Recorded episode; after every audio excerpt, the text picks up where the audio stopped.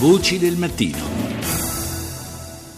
E proprio a quest'ultimo titolo di France 24 ci vogliamo riagganciare, lo facciamo con l'inviato del Corriere della Sera a Gerusalemme, Francesco Battistini, buongiorno.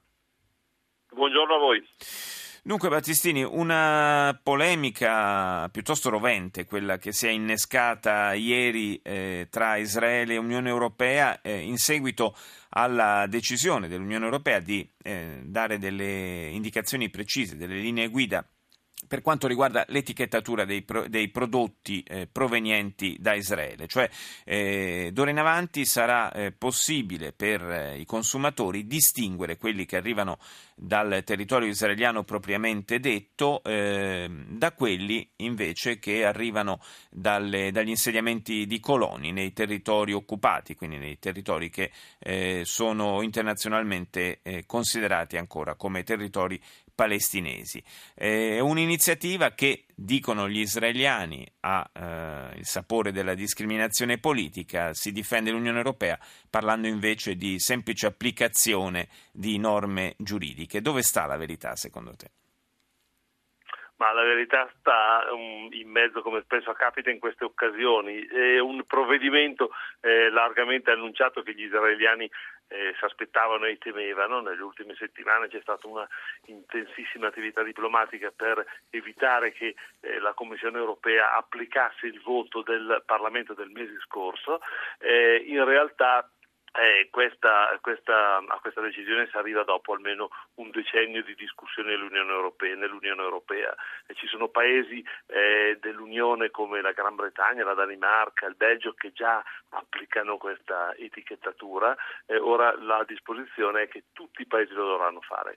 Eh, non è naturalmente un semplice provvedimento tecnico, come dicono dalla Commissione, anche se naturalmente è una, formalmente eh, presentata come una tutela del consumatore. C'è naturalmente un contenuto politico, lo dimostra anche il, grande numero di voti con cui il provvedimento è passato al eh, Parlamento europeo. Eh, il, gli israeliani eh, vedono in questo un vero e proprio boicottaggio dei prodotti israeliani. Questo non si può forse dire perché boicottaggio è un termine che non è applicabile al caso, al caso, in specie, in questo caso i prodotti non vengono boicottati, viene data semplicemente un'indicazione. Questo però significa naturalmente dare un forte giudizio politico all'attività eh, economica israeliana, ma soprattutto al, eh, al, fatto che vengano mantenuti rapporti e eh, contatti diciamo, organici tra il governo israeliano e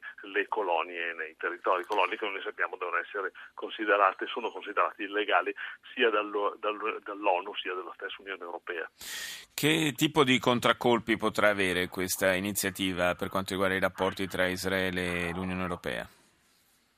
In termini economici minimi perché i prodotti che vengono dalle, dalle colonie sono, sono, meno dell'1% delle esportazioni israeliane in realtà, e si parla di cifre irrisorie.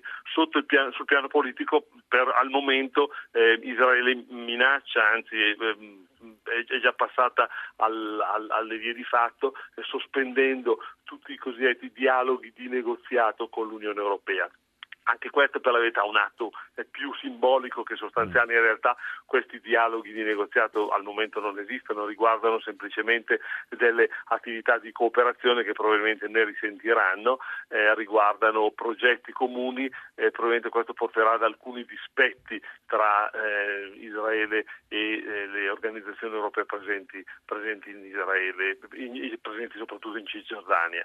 Eh, ci sarà un effetto diciamo sulle decine di migliaia di lavoratori palestinesi che lavorano nelle colonie che eh, partecipano a questa produzione perché eh, Netanyahu, il premier israeliano, ha avvertito che eh, le ricadute occupazionali, se queste fattorie saranno costrette a chiudere o trasferirsi, ricadranno proprio su di loro.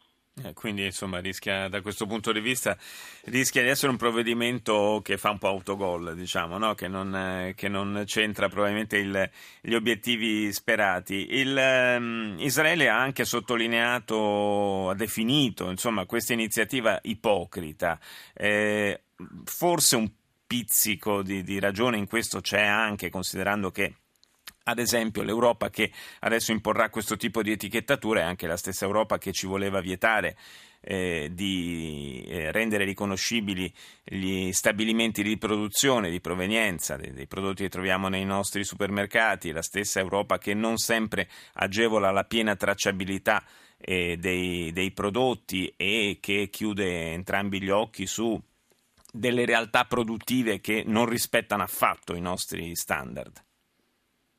Sì, Israele osserva per esempio che eh, c'è un doppio standard anche sul piano internazionale applicato a Israele e non a altre, dice per esempio Netanyahu, altre 200 dispute territoriali che ci sono nel mondo, fanno infatti il caso del Sahara occidentale per il Marocco oppure della Cipro eh, occupata dalla Turchia e nei confronti dei quali non viene applicata dall'Unione Europea alcun tipo di sì. etichettatura né di tracciabilità. Quindi sotto questo aspetto è evidente che c'è un contenuto fortemente politico nell'iniziativa del, eh, dell'Unione Europea. Eh, dall'altro lato eh, questa, a, questa tracciabilità eh, si è arrivati dopo una lunghissima eh, discussione all'interno dell'Unione, come dicevamo, e eh, la stessa Israele ha avuto eh, negli anni eh, il tempo anche in qualche modo di eh, ridimensionare eh, la, il volume economico di queste, di queste attività. Eh, ora il, il, quello, quello, che rimane è naturalmente un'arma politica, un'arma di, di, sia da un lato che dall'altro che verrà sicuramente giocata nei, nei prossimi anni. Grazie a Francesco Battistini, inviato del Corriere della Sera in diretta da Gerusalemme.